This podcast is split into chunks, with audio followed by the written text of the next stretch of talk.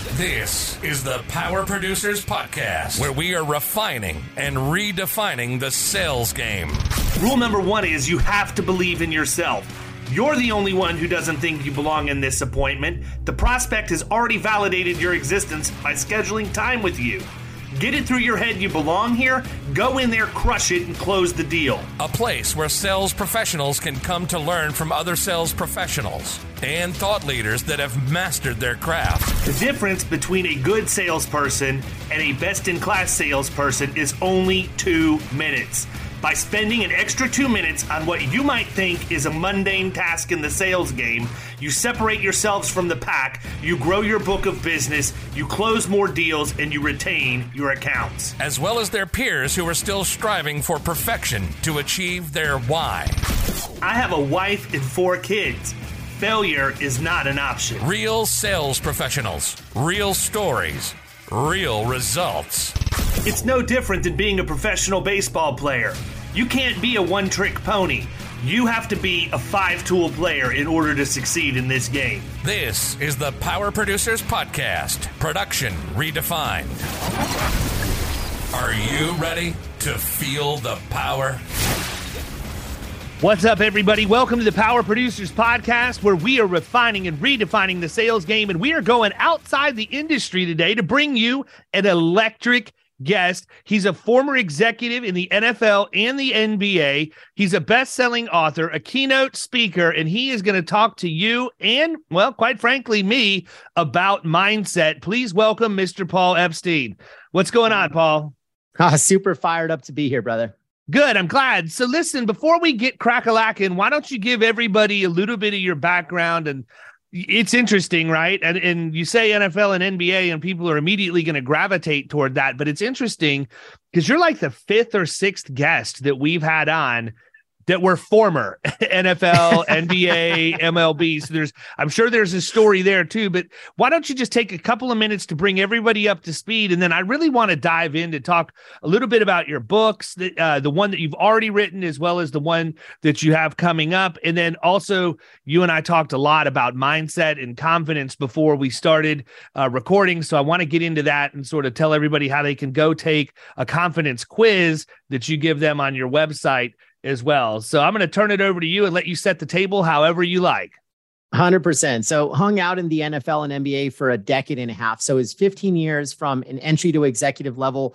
But I think similar to a lot of us that consume sports, we all watch Sports Center. And then we realize that in business and life, very rarely is it about the highlights. It's really just kind of that gritty grind, that kind of behind the scenes peek behind the curtain, if you will. So, how's this for a backdrop? So I came up through the sales and biz dev lane. And when I started, the team president said, Paul, in this business, we sell one of two things hope or results. If your team that you're a part of wins a lot of games, you're lucky enough to get to sell the results of the field, the court, or the ice, whatever sport it is. And if you don't win a lot of games, you got to get pretty darn good at selling hope. So out of 15 years, 14 losing seasons. I got to experience the playoffs once. And so people started to call me the hope dealer. And that's really the backdrop, brother, because when I started entry level sales for the then LA Clippers, this is back in the Kobe and Shaq Laker days. So we were the redheaded stepchild. We were the other team in the building. And I remember a couple months before I start, ESPN says you're the worst brand in sports. Then, week two on the job, Sports Illustrated says you're the worst franchise in sports history. And you got to sell that. And that was just a piece of the Clippers experience. Then navigate out to after selling and then sales management ranks at the Clippers, you go to the New Orleans Hornets, uh, least economically viable franchise in league history. So the then commissioner, David Stern, comes in and gives us an ultimatum. After we were last in the league in season tickets, he basically gave us this insurmountable goal of saying you got to go from last to first, one campaign to the next. And it had to be bigger than basketball because people in the South were so in on football. Hell, we were losing battles to hunting and fishing, believe it or not. Like that was the type of marketplace that it was. So we had to have this franchise saving campaign. And all these things have these happy endings in the chapter, but I'm just giving you some of the backdrop. Sacramento sure. Kings, Paul, yes, you're in sales leadership, but HR leans in and says, you give a damn about company culture. We want you to take charge of these culture initiatives. And then a month after, bang, league wide labor lockout. So, how do you manage morale in an environment where it feels like people's livelihoods are taken away? And what I realized, David, is in a world that's stuck on defense, I consider defense adversity, setbacks, hurdles, obstacles, all the things that get in the way of us and winning. How do you play offense in defensive environments? And so all of these early stops were just breeding grounds. This is the birthplace. Yes, I now am a best-selling author of a book called The Power of Playing Offense, but the origin story was I had to walk through those fires in order to be able to share a little bit about the trophies. I think more importantly, it's all of the insights that come from the losses.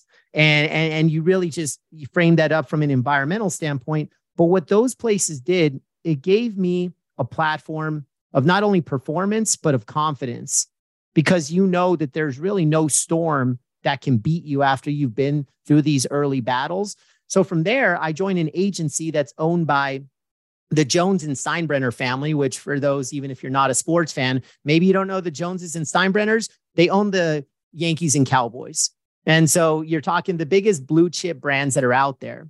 And I joined their agency, ended up at the NFL league office, and we broke an all time Super Bowl revenue record. And then the last place, and then I'll kick it back to you, is I was head of revenue for the San Francisco 49ers. So helped them open up Levi Stadium, billion dollar campaigns, massive expectations. So some of those revenue wins, they were sprinkled throughout.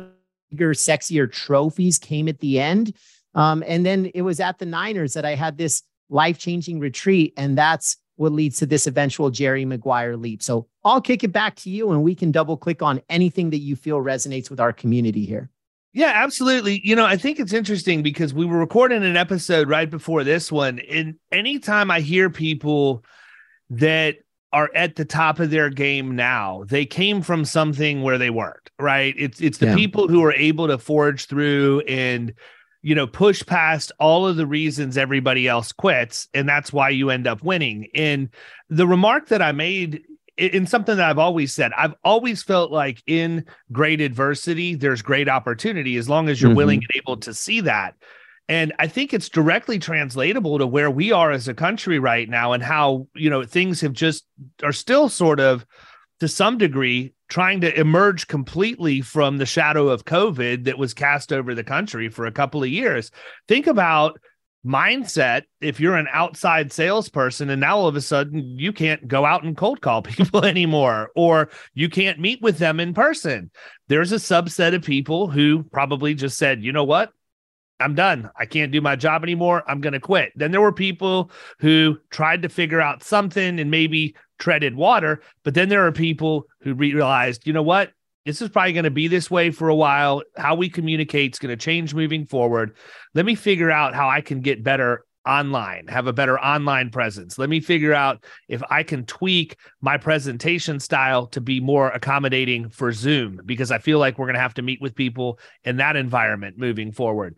And so I call people adopters, adapters, and do nothings. There's no real scientific method to that. But to me, an adopter is somebody, they were the people who already had the already had the webcam, already had the Zoom account, already had been meeting online to a certain degree, or maybe issuing video proposals instead of doing things in person. So when COVID came, those people with the flip of a switch went completely remote they didn't skip a beat because they had sort of seen some of this was coming or at least suspected they needed to have a backup plan or that business environment was changing and people needed to be able to do business more online than otherwise.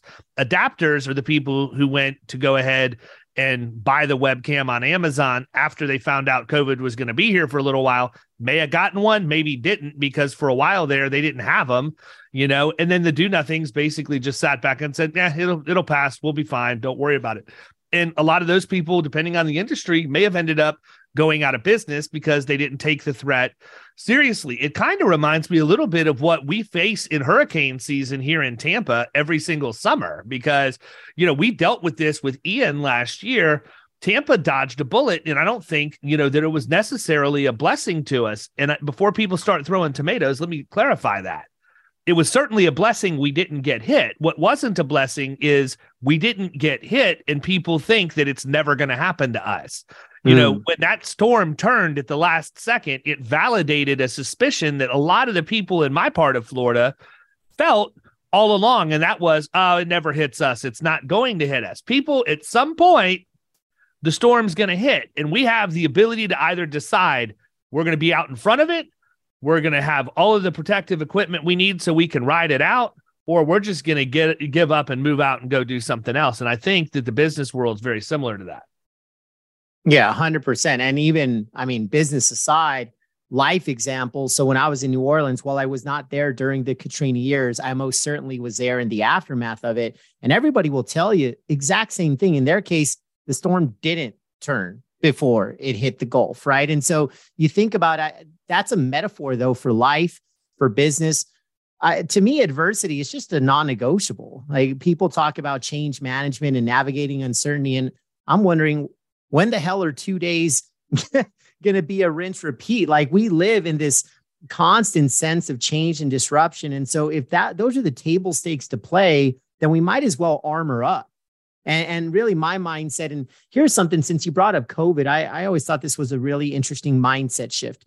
So don't get me started on my opinions about the news because I'm not even telling you I'm swinging one way or the other. I'm just going to tell you that I have challenges with anything in life that divides people because I believe part of my mission and the folks I want to surround myself with, we're not dividers, we're unifiers, right? And like that's the spirit of what I do and who I am.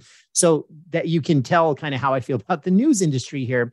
But regardless of that, the reason that I had such problems early COVID with all sides of the news, not a station, but all sides was they kept pumping out this word that I think scared and paralyzed people. And that word was unprecedented.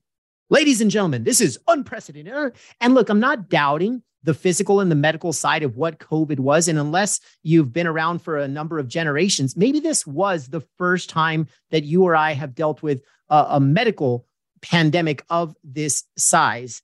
However, is adversity, if if that part of it's unprecedented, is the way that it made you feel unprecedented. So I always ask people, especially in my coaching business, I would say, All right, so how are you feeling right now? Okay. The words were fear, uncertain, risk, anxiety. And I say, Cool. Have you ever felt those things before? Of course. How'd you overcome them? And so we basically got this feedback loop of studying the adversities of the past where they already had a success story of overcoming it we drilled in on the process on how they overcame that. And then I said, take those learnings and insights from overcoming past adversity, apply it, apply it to the adversity of today. And not only are you more prepped for the adversity of today, your armor is now on for the future storms that you don't even know are coming. And so the the the simple phrase here was you've been here before. Where the news was saying unprecedented, I was strictly reminding people, you've been here before. And that in itself was a confidence boost to say that maybe I haven't been through a pandemic, but I've overcome fear. I've gotten through my stress and anxiety. I've gone through highly volatile and uncertain things in my career and life, and I'm still here. But sometimes we forget about that when a storm strikes. Yeah, it's um it's it's really interesting when you look back, and I, I agree with you. I I, I want to go back to something you said because I am a hundred percent in alignment with the thought process of I don't want to surround myself with anything divisive. It doesn't matter if it's people, if it's a thing, if it's a you know, I mean, alcohol could be divisive depending on Sure. the the crowd that you run with, right? So Yep. I don't ever want to do anything that is going to be divisive for my current environment. You know, you can't Yep. please all people all the time. I think we can go ahead and we can agree to that, right? Because even if you're the nicest guy in the world, somebody's going to have a problem with you being too nice. I mean, it's just the way it's just the way that works. And you know, it's interesting to me because I feel like sometimes in leadership or when you're visible in your industry, a lot of times people will take your, um, and I say your, but our um, sort of non divisive, middle of the road, I don't know is necessarily the best approach. I think non divisive or best words, I think non divisive probably is. But, you know, just the fact that all you want to do is bring people together. That's that's much you know to me much easier and much more rewarding. But I think a lot of times you're viewed, you know, we're viewed as soft. You know, oh, you don't want to pick sides, you don't want to make a commitment, you don't want to do this, you don't want to do that. Well, I I can understand the thought process, but I'm going to have to go ahead and disagree because Totally. I think that you're actually stronger if you are willing to take a position that is not the easier position. Because let's face it, in many times you're going to be disagree. You're always going to be disagreeing with one of two sides, just the same. But there are times when you can alienate both sides on an issue because neither thinks you're giving them the support that you need. And I think you know the thought process on COVID and then all of the debate around the vaccine and the masks and all of that stuff and here we are, man. We are getting ready to go into the most brutal couple of years that we are going to go through until the next time we have a presidential election. like, I am not looking forward to any of this at all. So, I guess my question is from somebody who practices bringing people together as opposed to dividing, what do you do to condition your own mind? How do you exercise your own mind to get into the place where you realize, you know, it's really important because you know, you try, you, you write, I write, you go, you're a keynote speaker. I'm a keynote speaker. I mean, I speak to probably a couple hundred thousand people a year at this point. And I know that those people are hanging on literally every single thing that I say if I'm doing my job right. How do you prepare yourself mentally to go in and deal with that? Yeah, that's a great one. I'm so glad that we're coming to this point in the conversation because I'd rather not talk about the easy stuff. And, and we're immediately going into the deep end of the pool here. And here's kind of my thought process. And by background, so I've always had this kind of inner sense, and maybe why I'm no longer in sports. I, I mentioned that life changing retreat. What happened at that retreat was for the first time in my career in life, I started to understand who I was from the inside out. So it was very much a personal transformation. The Niners team president, all of his reports, of which I was one of them, we found our why, we found our core values. And I was the crazy one in the room that got obsessed with how the hell do I apply these things on Monday morning? Like it wasn't because North Stars don't work in storms, they just don't. Like you give up, you get in that scarcity mindset. And look, we're all guilty of it. But here's the catch the people that persevere, the people that are going to, to your point, stay disciplined, stay committed, regardless of what the outside environments are. And you asked how I condition myself.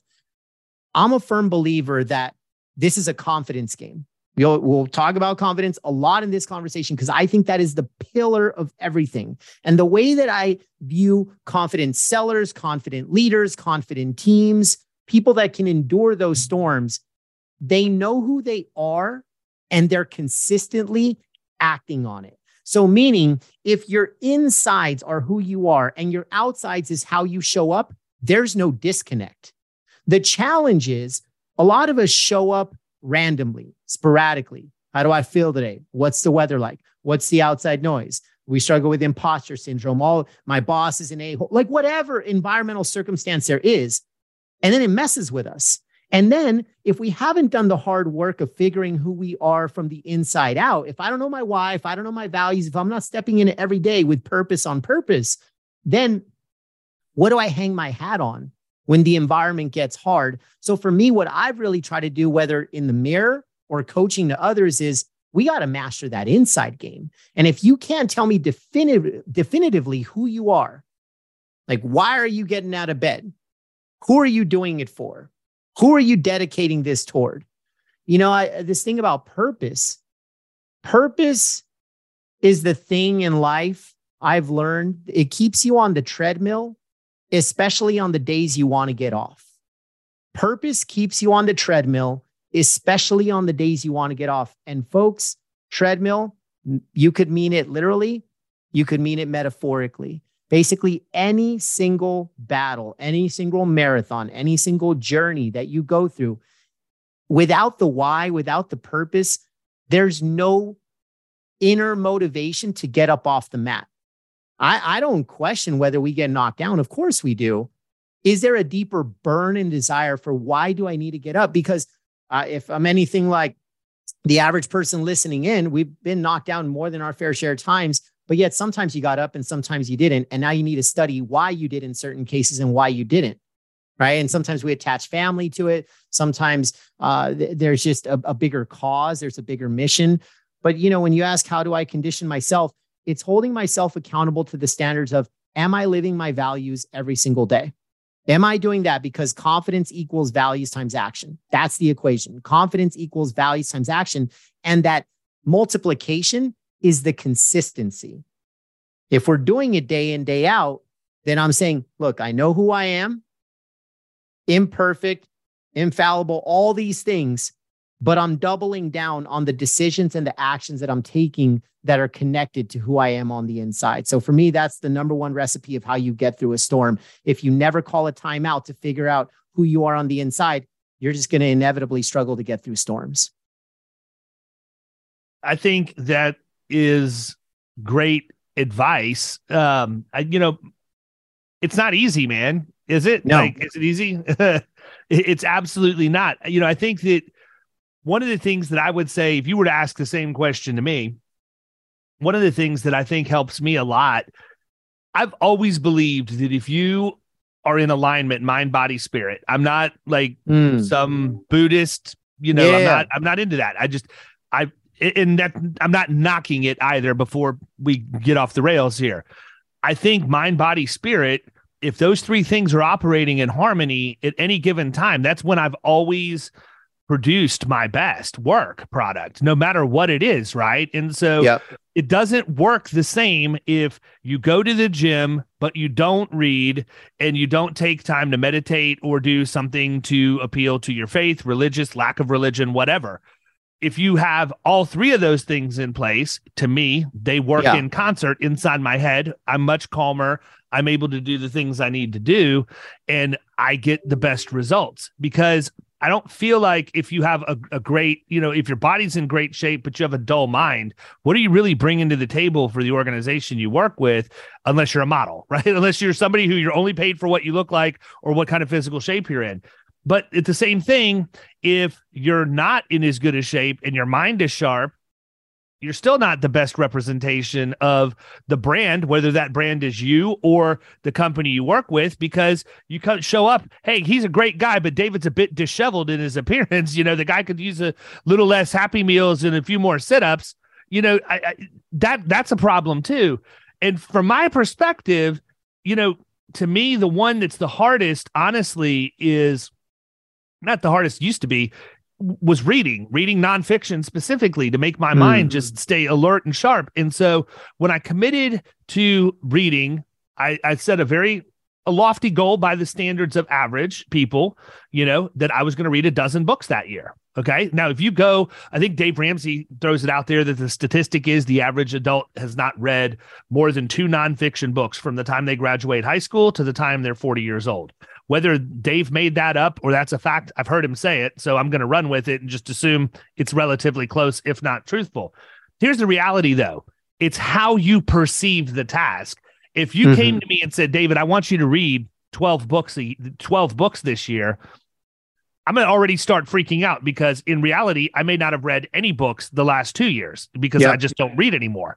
Um, I, and I'm, I do read, get that clear.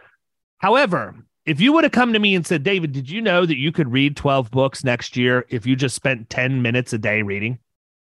Every day, Hmm. 10 minutes. How many how many people out there right now screw off on TikTok, Instagram, Facebook, whatever else when you could take 10 minutes at the very beginning of your day, block it out, and go read. If you read 10 minutes a day at a bare minimum, you're going to read 10 pages times 30 days a month is 300 pages.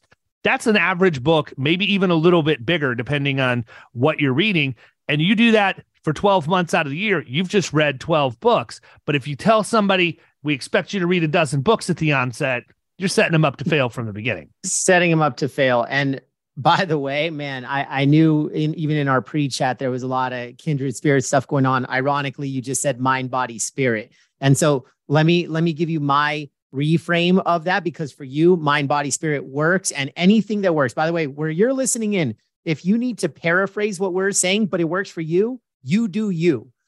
I don't get stuck on the details or the phrase. I get stuck on how does it apply to you and what works for you. So my version of mind, body, spirit, and actually in the new book, the one that's coming out here uh, September of this year, I call it the head, heart, hands equation. So the book is better decisions faster, but the application method that applies to everybody listening in is the head, heart, hands equation. So 60 second masterclass. If head is your mindset and heart is your authenticity, so that's your truth, and then hands are action. Head plus heart equals hands, meaning when deciding whether to use your hands or not, whether to take action on something or not, there's two checkpoints your head and your heart. When your head is on board, do I think it's a good idea? If your heart is on board, the question is, do I feel it's a good idea? And so, with that, when your head and heart are on board, that's a green light. You attack that action. When one of the two is on board, it's a yellow light.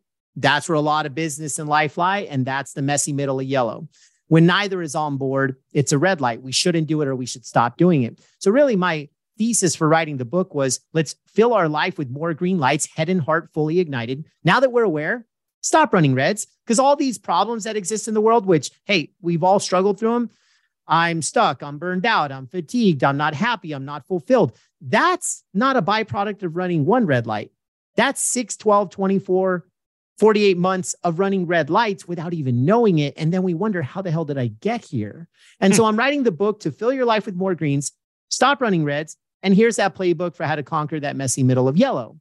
And so your mind, body, spirit is my head, heart, hands. And reflecting back, if you were to say, Paul, how do you in the mirror kind of prep yourself for the tougher times? I would say that equal for storms and in blue skies, align your head, heart, and hands, and then you just can't lose.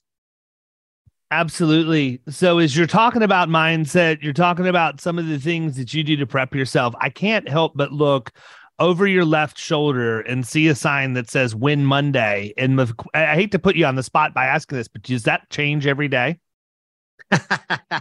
uh, no, it doesn't. And, and, that's the name of my community, the name of my podcast. And, you know, I, if I could give the quick riff on it, the sure, reason it doesn't, the reason it doesn't change is because to me, it's, it's separation season.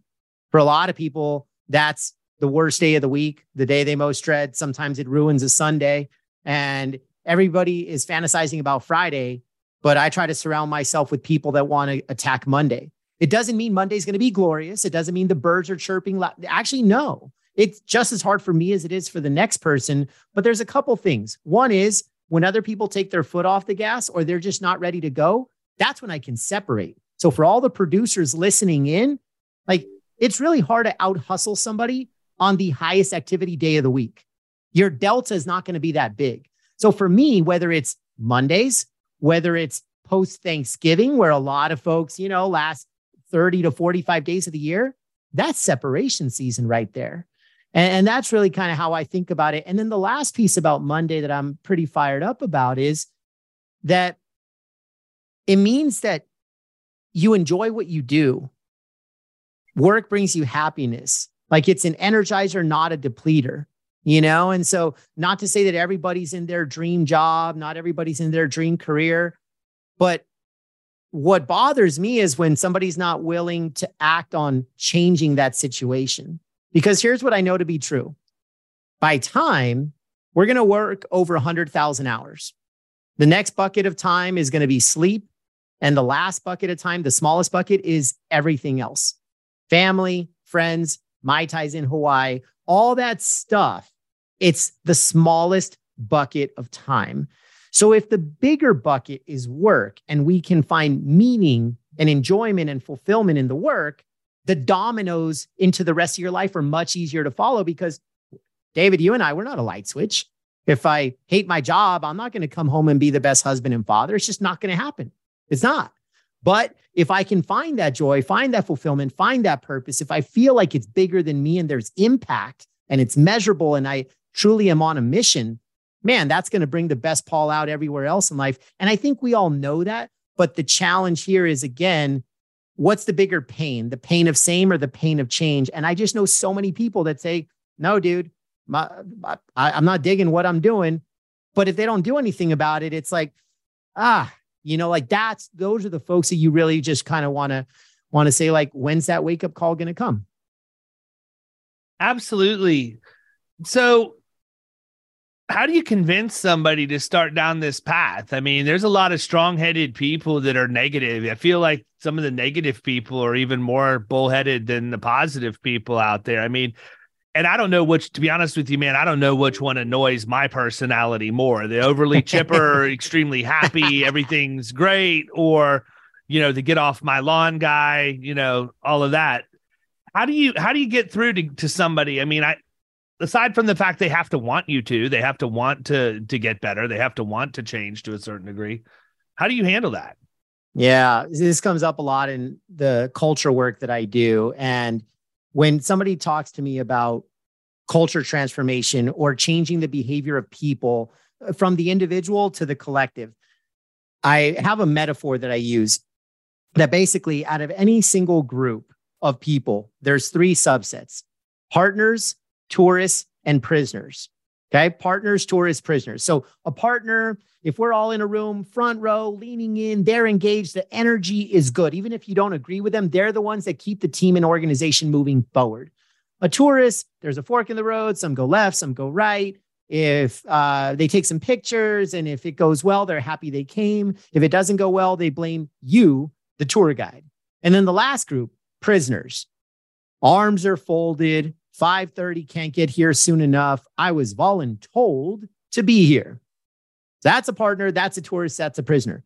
Now, when I used to, as a leader and now as a consultant, when I used to go through my culture transformation efforts, I used to do it all wrong. I did the opposite. I tried to fix the prisoners. And I realized two things. One, it doesn't work. All change has to be willing, to your point, David. The other thing is, it drained every ounce of energy out of me to the point I had nothing left to pour into the people that did want to be there. And so now my message is shine a light on your partners. Those bright spots can scale. And that's how you transform a culture. So for you as an individual, I, I think that all culture can be local. It's not about the, the bigger piece. When you and I walk in a room, we either warm it up or we cool it off. The question is, are we aware of our own temperature? That's the question. So for somebody listening in and they say, okay, well, you know, I'm not sure if I want to change it. So the question is, in this journey of change, do you have a partner mindset? Do you have the energy of a partner? Are you consistently entering into the day and the process of an eventual change with a spirit to warm it up? Like you're you're just adding good energy to a situation that you just want to get better or to be different. And we're not promising the result tomorrow, but where I see folks miss the mark is just a I challenge and say, do you have a partner's mindset? I also challenge to say, are you consistently warming up the rooms that you're entering? And do you actually want to change? Like it's easy to say we want change, but then to actually go in with it again, I, am I'm, I'm all about that deeper burn, the deeper why, the deeper purpose. And if that burn isn't deep enough, then the pain of change is always going to be greater than suffering through the pain of same. Yeah, I it's interesting. I think that probably a lot of people out there need to go through an exercise of figuring out. I mean, I hate to say this, but why why are we even doing what we're doing? Totally. You know, why why am I in insurance? Why do I own an insurance and risk management firm? Why do I take my time to have an online coaching community where I teach other people the same things and in, in tools that have helped make me relatively successful in this industry. And I think that, you know, for me, and I'm assuming you're the same way, I'm pretty self aware, man. I know the things that I'm good at, I know the things I'm not. I know the personality traits that I have that are the best. I know the ones I have that are not as desirable, you know, and and I am very self-aware and there are things that I do to work on the things that I need to get better at and be better and the things that I'm already good at to become the best at. In your experience though, in the general population out there, how many people are even willing to introvert like just in, introspectively look at themselves and and identify you know where they're at where they want to be where they've been you know establish a timeline to get there or milestones in terms of steps along the way? How many people are willing to do that? And if they're willing how many even know where to start? Yeah it's a great one. And while i think it's impossible to drill in on an exact number i'll just use majority and minority as two markers. And i'll tell you the majority of folks haven't done that inner work. But here's my challenge to that majority is and by the way, this is not the scoreboard that I currently have, but what I used to have, and maybe what a lot of folks have, is we measure success based on uh, trophies, achievements, title, money, responsibilities, wealth, all, all, these things. And then sometimes, like again, at post my why transformation, then I started to measure more the inner stuff of happiness and fulfillment. And those were things that did not resonate with me on the surface early to mid career. And now I, I kind of have a different lens. But here's what I would say regardless of what your measurement of success is, for the folks that you believe are the most successful, if you were to audit them and ask them, have they put themselves in intentional environments to better understand themselves? Sometimes it's a retreat, sometimes it's a coaching program, but have they done some of that inner work? And the answer, this I can confidently say, it's close to 100%. It's a 90 to 100% range of I have done the inner work to know who I am, to know why I do what I do, to have a vision on where I'm going, to position it as a mission so that I don't give up at the first signs of hurdles, obstacles, setbacks, adversity. Like this is the fortitude that's needed. And so, you know, I would just say sometimes it's it's one of those where, you know, we we have an excuse of time. We say that uh, or to your point, maybe we don't know where to start. And, and I would just say, you're probably one conversation away from starting to pick up this information you know, ask yourself who's the most inspired person you know? Who's the most positive person you know? Who has what you don't have? And what's the value of a coffee with them? Not to talk about what you can gain from it, but just more learning about their journey. And success leaves clues. Like I, I've learned this now. And, you know, this, David, there was a day before you ever wrote a book. There was a day before you ever delivered a speech. I'm sure you're a drastically transformed person now not only because of what you've been through, but the countless people that you've impacted. And when we're studying other people and we're pouring ourselves into kind of that service contribution impact zone, that becomes the most helpful way of us figuring out who we are too, because we're going to say, that feels awesome, but that didn't resonate. This feels awesome. This resonated, and success leaves clues. So I, I would say just reach out to the folks around you that have what you want. And I'm not talking just material, I'm talking the intangibles and just study up on their journey. And then the more people you talk to, the more common threads you'll find. Yeah. You know, it's interesting because I think that one of the things that I've learned over time is it's okay to let go and just open up and be vulnerable too about some of the totally. things that you that you've been through. You know, it's great if you're achieved success that other people find to be where they want to be. But if you only focus on the where you're at versus where you've come from and where you've been along the way, what real service are you giving to anybody? That's why they have the artificial belief that oh it's easy for him he must have been you know it must he, he must have had his agency handed to him or you know any number of other things when you don't take the time to talk about all of the other stuff. And one of the things that I, and honestly, for me personally, it's difficult sometimes because some of the some of the motivators some of the whys behind the reason i do what i do are so closely held and emotional that i got to be able to get through talking about where i've been and what i've come from you know? Otherwise i'm just gonna they're gonna wonder who this guy is the, the blubbering idiot up on stage. But you know for me my why is easy. My why is, is, is my family. It's my kids period. Mm-hmm. um you know everything that i do is to provide a better life for them than what i've been able to provide for myself to this point and a different childhood than what i grew up in not that the childhood that i grew up in was bad. Wasn't. It was it was every it was the same as pretty much every kid that grew up in the 80s but why would i raise a family in the 2020s like i was raising a family in the 80s we have to progress. We have to push to get better. And so my fa- my family and spending time with them and raising kids right because I believe honestly the only way we're going to change the the world is to be a shining light in that world. And truthfully have kids raise them the right way and let them carry that torch because we're not going to fix the world's issues in our generation it's not going to happen it didn't get here in a generation it's not going to get cleaned up we need to have a much broader thought process on that but what really changed for me is when my youngest son was born. I have four kids. I have my three older boys, my, my, my, three boys, and then my little girl is, is the baby, and we're out at four because now we have her. But my youngest son has very significant neurological issues to the point that he'll never be able to live on his own. He will always have to live in our home with us.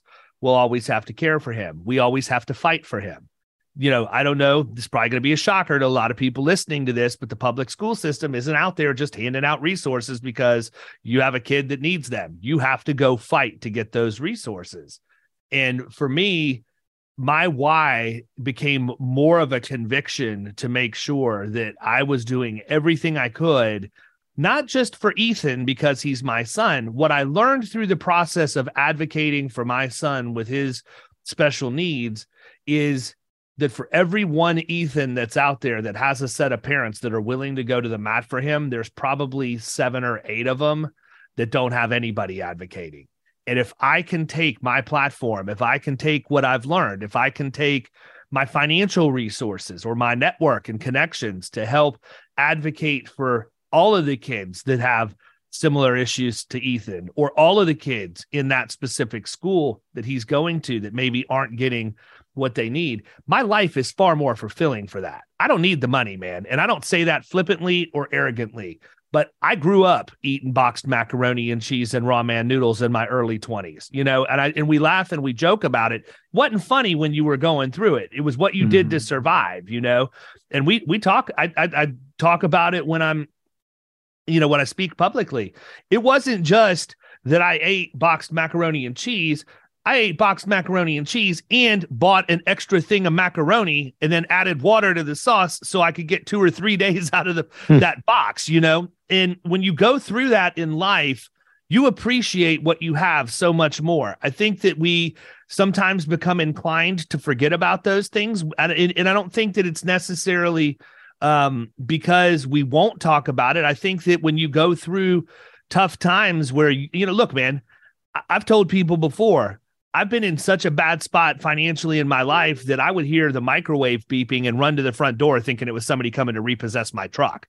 So, mm. you know, it was that bad at one point. So, at the end of the day, um, you know, I think that uh, we need to embrace more of that. I think that, that if you've if you've hit the other side of the mountain, it's okay to talk about the climb to get to the top before you went to the other side.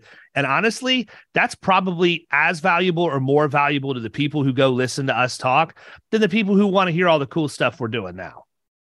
Yeah. Uh, there's infinitely more lessons and insights before you feel and and by the way, this whole concept of climbing mountains, which is a great visual for us to think about you know this, David, and, and a lot of folks listening in that quote unquote have hit a peak or a pinnacle and something that they were striving for at one point in time. Man, I'll, I'll tell you, like one one example for me is first book becoming a best-selling author, and dude, the magic was gone within like 12 to 24 hours. Like I was like, where the hell is the confetti? You know, like you almost want this. You try so hard and you think it's such an important badge of honor in this trophy. And then you get there And then you realized, is this it?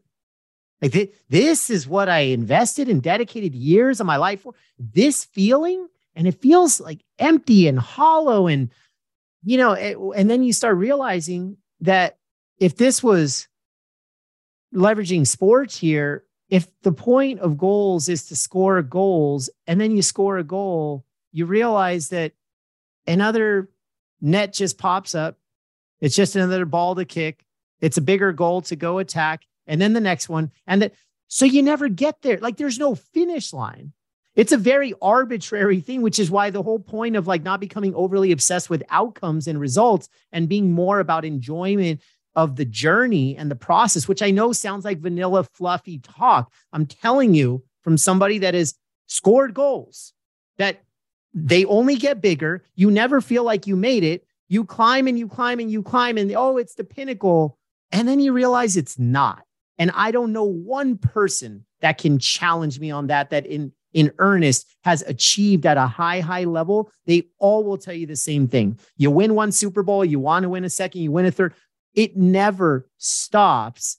And oftentimes, the da- there's a downward slope of a lot of things that matter to us. In your case, family and other. There's a trade off in overly attacking these ambitious things. Not to say we shouldn't be ambitious, but I think it's just defining what success looks like in our own words and, and just understanding the why underneath it. Like for you, with your fam, for me, my late father, I lost in 19. If I can make my dad proud every day, then it was a day worth living. And I have a process for how I do that. But that's my metric of success. Because in my worst moments, I wouldn't make him proud. In my best moments, I know I do.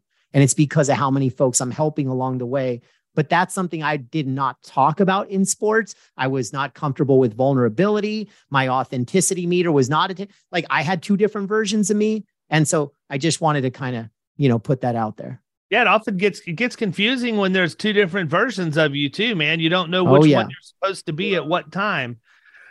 So listen, we're getting to the point where we've been going for about an hour. I know that when we talked ahead of time, you told me about both of the books that you've written, and we mentioned the first one, The Power of Playing Offense, but you've got another one coming out, and we did mention it, but sort of glossed over it.